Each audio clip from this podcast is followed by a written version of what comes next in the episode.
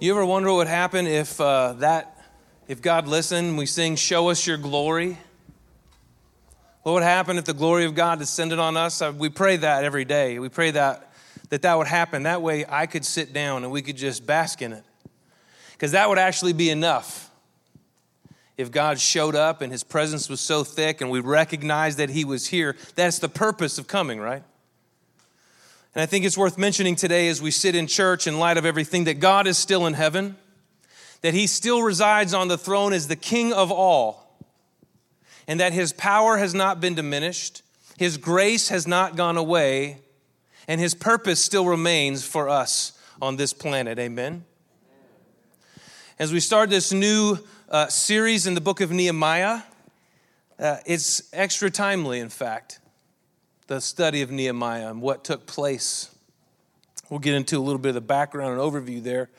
My hope is that as we study this book in the Old Testament, that's everything before Matthew. Just in case, you know. That's a good church joke right there. I'm making sure y'all wake up. I mean, I know it's dreary and cold and wet outside, but we are in church after all. Okay, there's three of us in the room, and all of you online. Online are whooping and hollering, I can tell.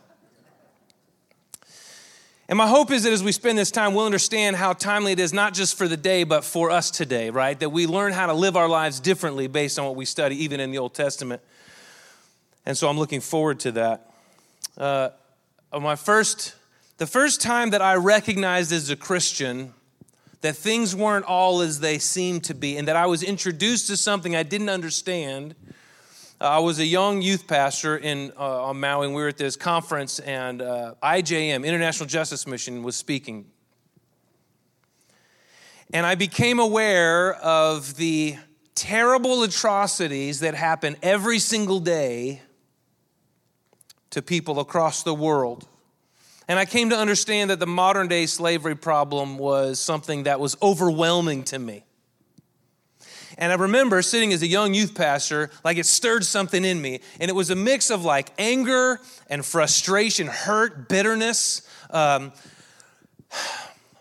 and, and just this overwhelming sense of like, I don't know what to do, but I'm gonna do something. And so, as a young youth pastor, I devised a plan on the spot. This is really what happened. I'm just gonna tell you.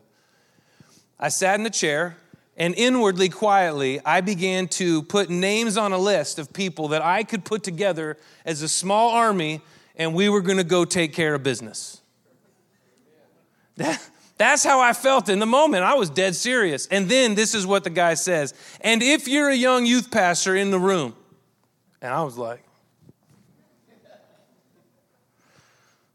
can he read my mind? Apparently, he'd had this and seen this before. He said, if you're planning on getting a small army of your youth and friends together to go and, you know, shoot them up basically, it's not going to fix it. And I was like, well, dang it. And I started to realize that was this moment, though. So, what I had to do is I had to dial it back a little bit and figure out what to do because I knew that I wasn't going to do nothing. I knew that God had stirred up in me this passion this need to be involved in fixing something that was broken. A lot of you have the same passions of a lot of different things. Some of you have a passion for uh, the racial tension in our country. You have passion for the abortion issue. You have passion for broken families. You have a passion for the modern slavery problem. You have a passion for fill in the blanks. And they're good and you feel that stirring, don't you? Have you ever had something that you've lamented over? Have you ever had something that came up that you were like, I've got to do something right now, and you devise a plan in that moment? The problem is if we execute in the moment, in general, it doesn't always honor God and it doesn't always fit into the grand scheme that He desires. What I had to do in that moment was go back and pray and ask God what in the world He wanted me to do so that we could make some lasting change. And so we took on the very slow, arduous process of trying to bring some change where we were, how we could. And I don't know how you sit today. Have you ever gotten that news, been confronted by something where it stirred in you that anger and frustration, the, this overwhelming sense of need, but you didn't know what to do about it? Maybe the, the headlines get you. Maybe the things that you see broken around you get you. Maybe you grew up in Houston and you sit and lament over the city that you were born in and wonder how it got here. Maybe you look at the world and our nation and say, God, how did it get here? And you're stirred up. And we have a tendency to want to act right now, don't we? We have a tendency to respond in a reactive way. The good news is you're not the only one. But how we deal with the lament and how we deal with those things that stir us matter. The response matters. As we study the book of Nehemiah, we're going to look especially in the first chapter, Nehemiah's response to this stirring that happened inside him. It's on page 400 in my Bible if you want to turn there. But we'll be in Nehemiah 1, and we'll take the first 11 verses, which is the whole chapter. Uh, but I want to give you a little background and context. And as we study, I want you to ask yourself this How do I respond to the things that get stirred up in me? How do I respond to the things that make me angry or that feel overwhelming? How do I respond to the deep need that I see around me in my family, in my city, in the nation, in the world? As we study, those are the questions I want you to wrestle with as we go through this. Nehemiah, as you know, in your Bible, in the modern Bibles, show up in two Bibles, Ezra and then Nehemiah. But originally it was one work, one book, Ezra and Nehemiah. And it follows three parallel stories of three leaders who all had to get permission to go and do what God was stirring in them to do. They all faced opposition, and then they all end the same way with terrible disappointment and a really anticlimactic ending. And it kind of leaves you wondering what in the world that was for. And we will get there. I'm just giving you the overview. I had a hard time not wanting to tell you the whole story today. Because we're just starting in one, but I'm just giving you the general overview. The first leader was Zerubbabel, and he had a stirring and a passion to go and rebuild the temple that was burned because this book was written after Jerusalem was burned to the ground and destroyed, and all the, the Israelites were taken into captivity. You can look that up in 2 Kings 24 and 25, and what it says is Nebuchadnezzar took all the talented folks, all the skillful folks, the craftsmen, the politicians, all the leaders, and they took him into exile to Babylon, and he left the poorest in the land to care for the land. Everybody else is exiled, the poorest are left in the land. And Jerusalem was burned, and it was just demolished. Zerubbabel had a stirring to go rebuild the temple, which they did. Had some opposition, overcame the opposition, but it ended weird. Ezra came and he, he was a Torah scholar, he was a teacher, and so he wanted to, he reintroduced the Torah and called people to obedience and rebuilt the community. That was his stirring. That was 60 years after Zerubbabel, and then Nehemiah comes along and he hears what has gone on in Jerusalem, and he is tasked in his soul to go rebuild the walls of Jerusalem. And the reason Jerusalem is so important is this is the city that God was going to be present with his people. This is why everybody, they remember Jerusalem, all the prophets, all the promises. God will descend and be with his people. The new Jerusalem, it will be for all people. No walls, all nations and tribes will come and God will reside there. And so this is what stirs them up about Jerusalem. This is why it was such a big deal. It's not just something they were like, oh, hey, I can build a wall. I should go do that. It was that this is the place that God was going to be with us and we need to make it so. And he goes and experiences some opposition also, and it ends with this really terrible disappointment. The, the whole book, Ezra Nehemiah, all three of these movements in the book show hope. They start with hope and they end in disappointment. All right, so with that, let's jump in, shall we? Chapter 1, verse 1 of Nehemiah. Here's what it says The words of Nehemiah, son of Hakaliah. That's a good one. Everybody had this nervous laughter last hour, but didn't really laugh. I appreciate you guys just putting it out there. In the, thank you. In the month of Kislev, in the 20th year, while I was in the citadel of Susa, Hanani, one of my brothers, came from Judah with some other men, and I questioned them about the Jewish remnant that survived the exile and also about Jerusalem. So his brother comes and he has this question about those who were exiled, the small group of people who God remained on the earth. If you look throughout history, God told his people, listen, if you'll just do what I tell you, if you'll just walk with me and you'll be with me and you'll obey what I tell you, everything's gonna be okay. But if you disobey and you walk in your own ways, it's going to get real nasty. That's a paraphrase, of course. But God says He promised them that if they disobeyed, that they would be exiled, but He would leave a remnant because He made a promise to Abraham, right? That the nations would flourish more than all the grains on the seashore. Because of the promise, He always left a remnant, a small portion of people that He could rebuild the nation with that would walk with Him in the future. So he's asking about the remnant. That's a good word study. You want to work up a, an interesting study? The remnant is a great one. And about Jerusalem, we just talked about why that was so important. They said to me, Those who survived the exile and are back in the province are in great trouble and disgrace. The wall of Jerusalem is broken down and its gates have been burned with fire.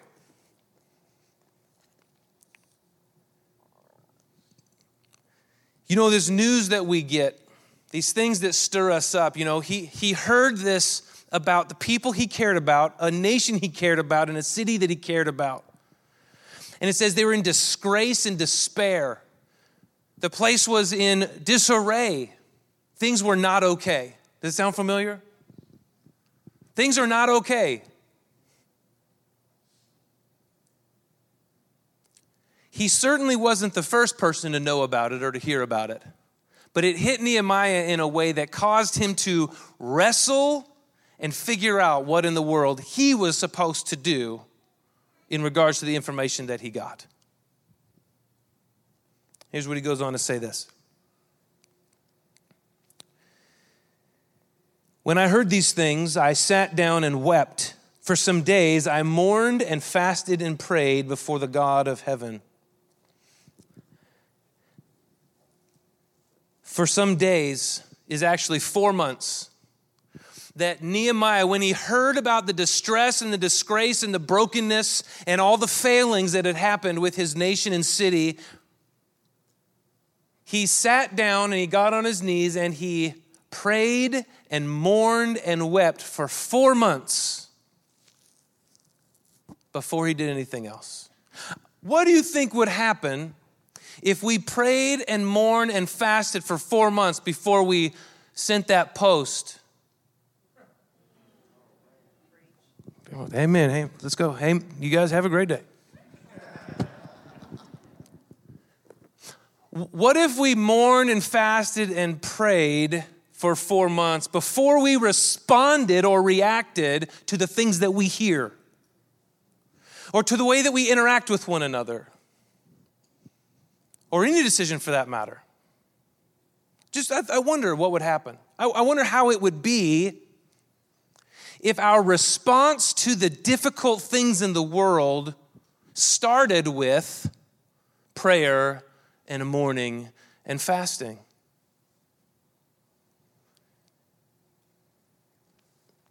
I want you to wrestle with this question what is it that my conviction leads me to do? What is it that you are led to do when you hear these things? And this is what he said Then I said, Oh Lord, Oh Lord, capital L O R D, Lord. This is the same Lord that when Moses said, Who shall I tell them sent me? It is I am that I am. I don't have an ending. I don't have a beginning. I just am. I'm the one that created, I'm the one that takes away.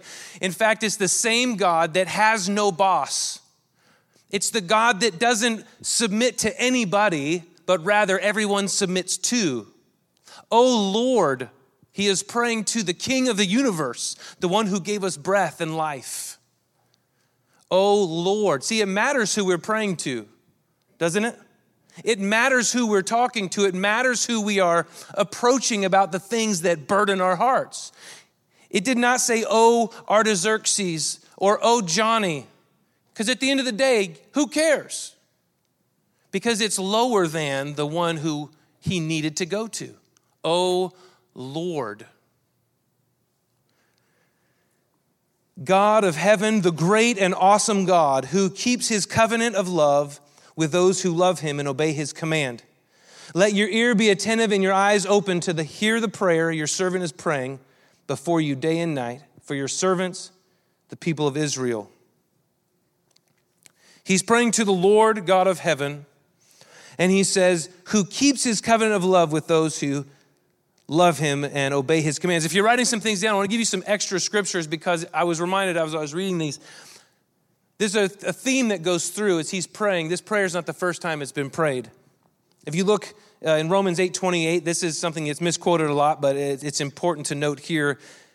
Everything works for good for those who love him and live according to his purpose, right? So you have this in Romans 8 28. He keeps and remembers his covenant to a thousand generation. That comes from David's prayer in 1 Chronicles 6, verse, uh, 16, verses 15 and 16, and Psalm 105, 8, and then also Deuteronomy 7, 9. That God's covenant isn't just for a generation, but for all the generations. And he says, Let your ear be attentive and your eyes open to hear the prayer your servant is praying day and night for your servants, the people of Israel. I was reminded that in 1 Thessalonians, he talks about that we should pray without ceasing. We should pray without ceasing. And we're good to do things without ceasing. We talk without ceasing. We work without ceasing. We make money without ceasing. We post without ceasing. And I know I bring this up a lot. I had some uh, friends over to our house on Tuesday night, and we got to talking. They were laughing at me because I talk about phones and social media a lot. And I'll stop when it stops. Because we post without ceasing. We go without ceasing, we build without ceasing, we But do we pray without ceasing? both day and night. When's the last time, both day and night, you were so burdened for something and so convicted and deeply passionate about something that it led you to your knees and that you just, God, God, you have to do something. Not, oh Lord, please do this because it makes me feel better, amen. But, oh God, what are you doing? This is what I'm lamenting about. And day and night and over and over, God, God, please show me. Please lead me. Please. You're God of heaven. You know what's going on, like day and night praying.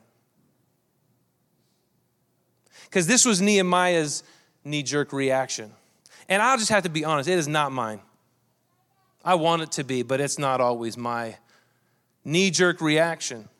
I've found over the years that I am more reactionary than I ever wanted to be, but it's true. And I'm sorry to all of you who have to deal with that. And if you haven't dealt with it, you probably will. But Nehemiah was different. He knew that the direction he had to go first with this deep stirring was to his knees. And then he says something that I think is a struggle for not just me, but for the whole world. He says, I confess. I confess I confess the sins that we Israelites, including myself and my father's house, have committed against you. We have acted very wickedly towards you. We have not obeyed the commands, decrees, and laws you have given your servant Moses. I confess. We sure like to pray for the sins of other people, though, don't we? Lord, forgive them. I'm sure they know what they do.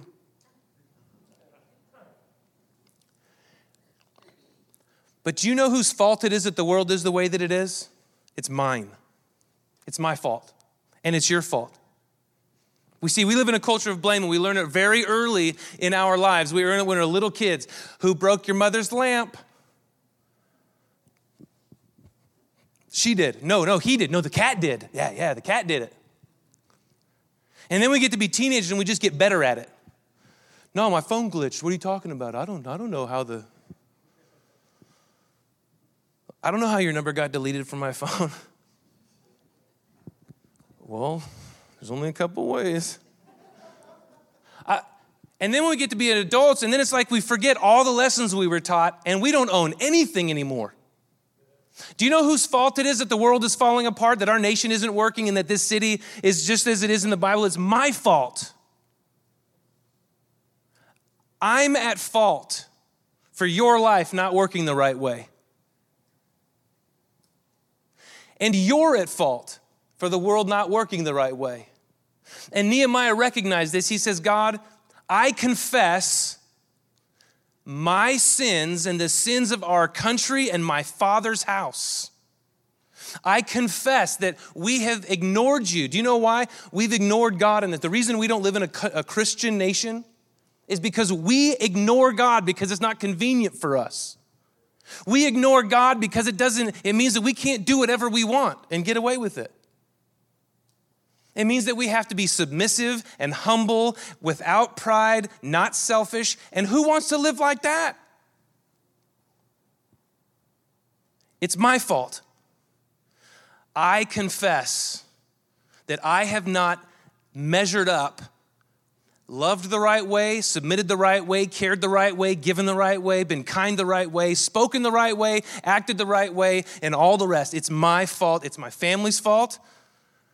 We are all to blame for being where we are, period. Nehemiah says, God, we are all to blame for where we are. Now, I recognize that's not very popular. That's not going to make it on the Twitter feed. It certainly won't make it in the news. Because why would we want to own it when we can blame somebody else. Nehemiah wasn't willing. Here's what Nehemiah did. He recognized that the brokenness had to do with the choices of the nation and he confessed. 1 John 1, you guys know this one?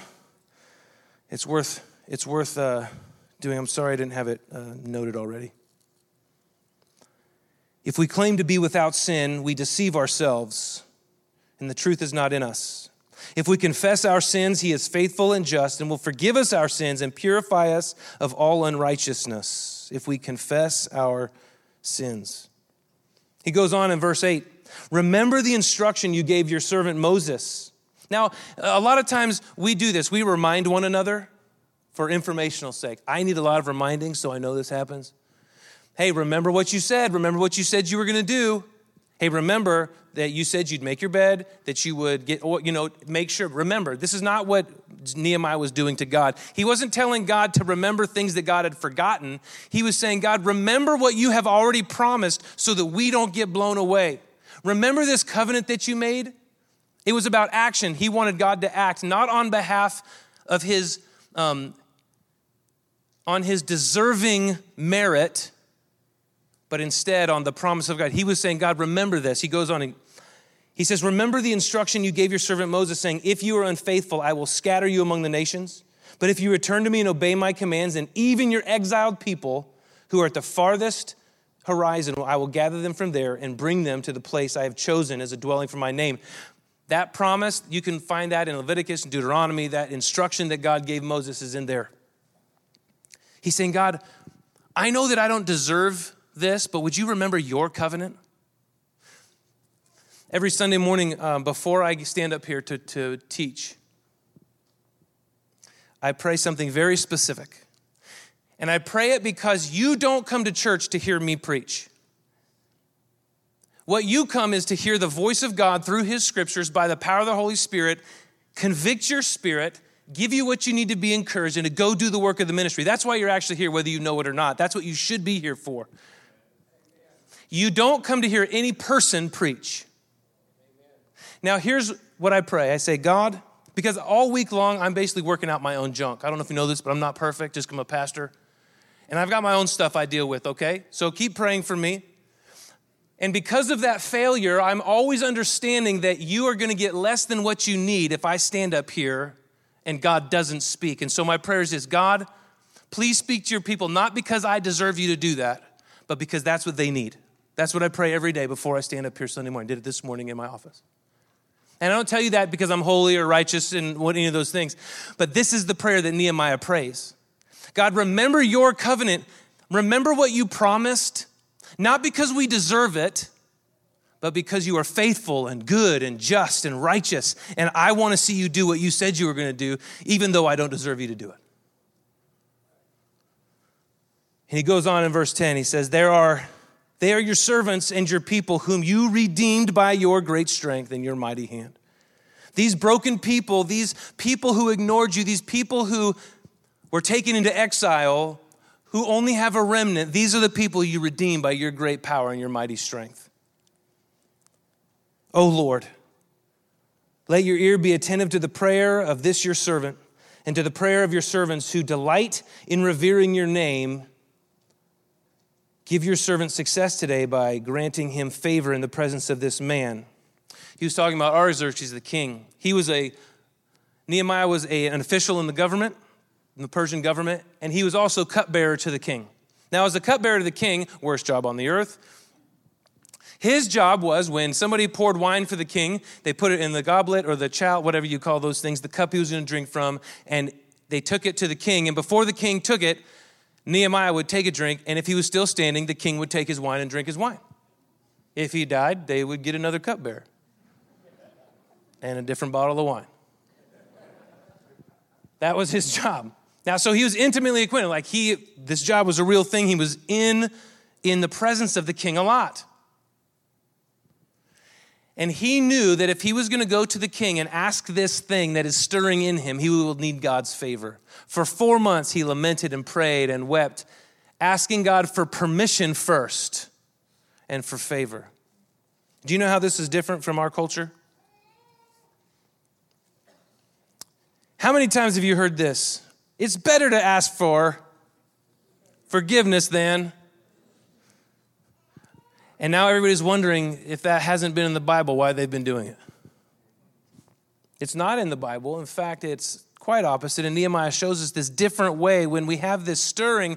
What I was going to do and what we generally do is that we react first and talk to God later. Or we react first asking Him to hurry up and catch up and bless what we're doing instead of doing what Nehemiah, which was a lot harder and a lot slower, which was, Oh God, what do you want to do? What do you want me to do, if anything?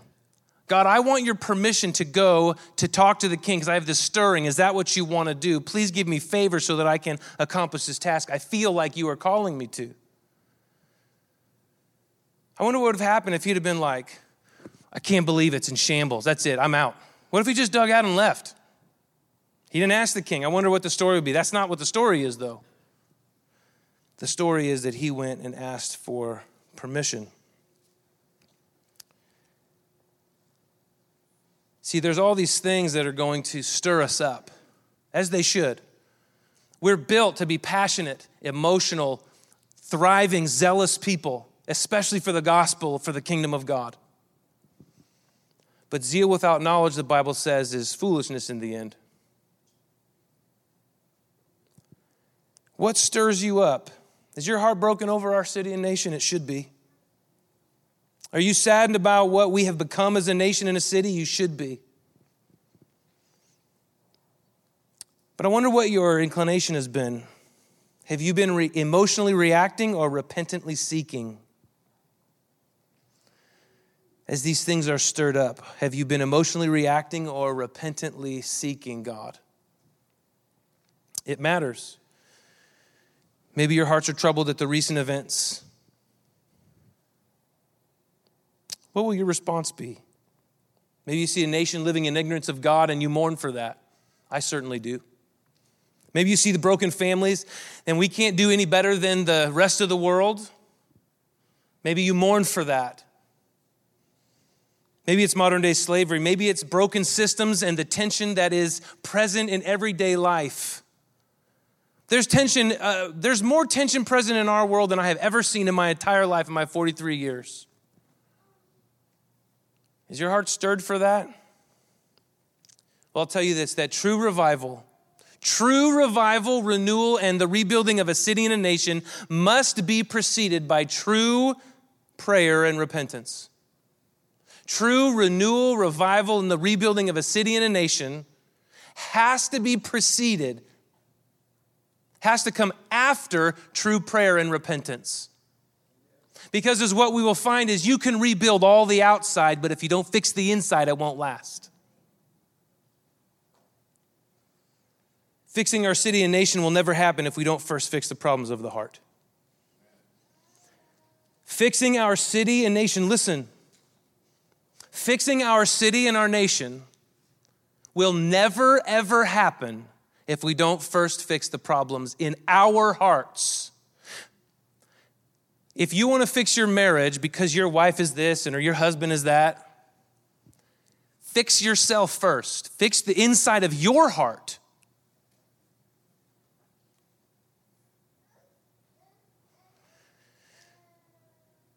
We could go down the line and just tick off all the things. Every single one, every single one has an outward band aid fix and an inward actual fix. Every single one of the inward actual fixes to every single problem and issue we are facing in our country or will face in our country has to do with the problem of the heart. It has to do with the human sin problem and our inability to show Jesus in every word spoken and every action done.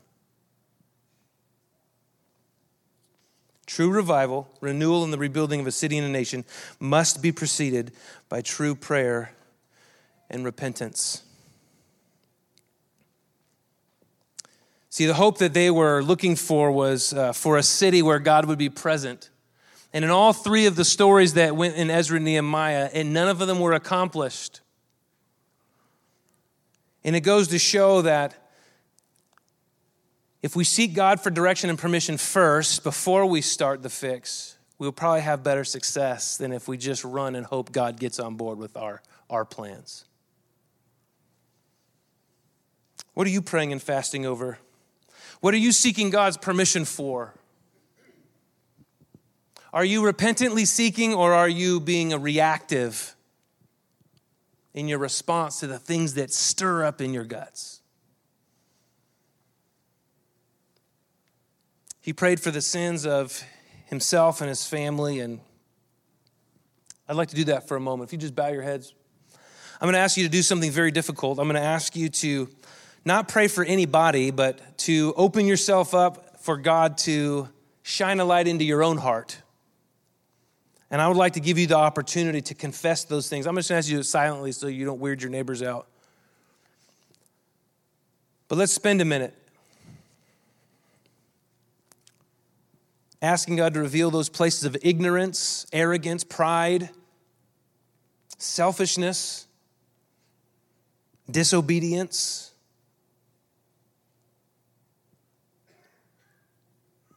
And as they're revealed, would you just confess those to God? owning it, being specific.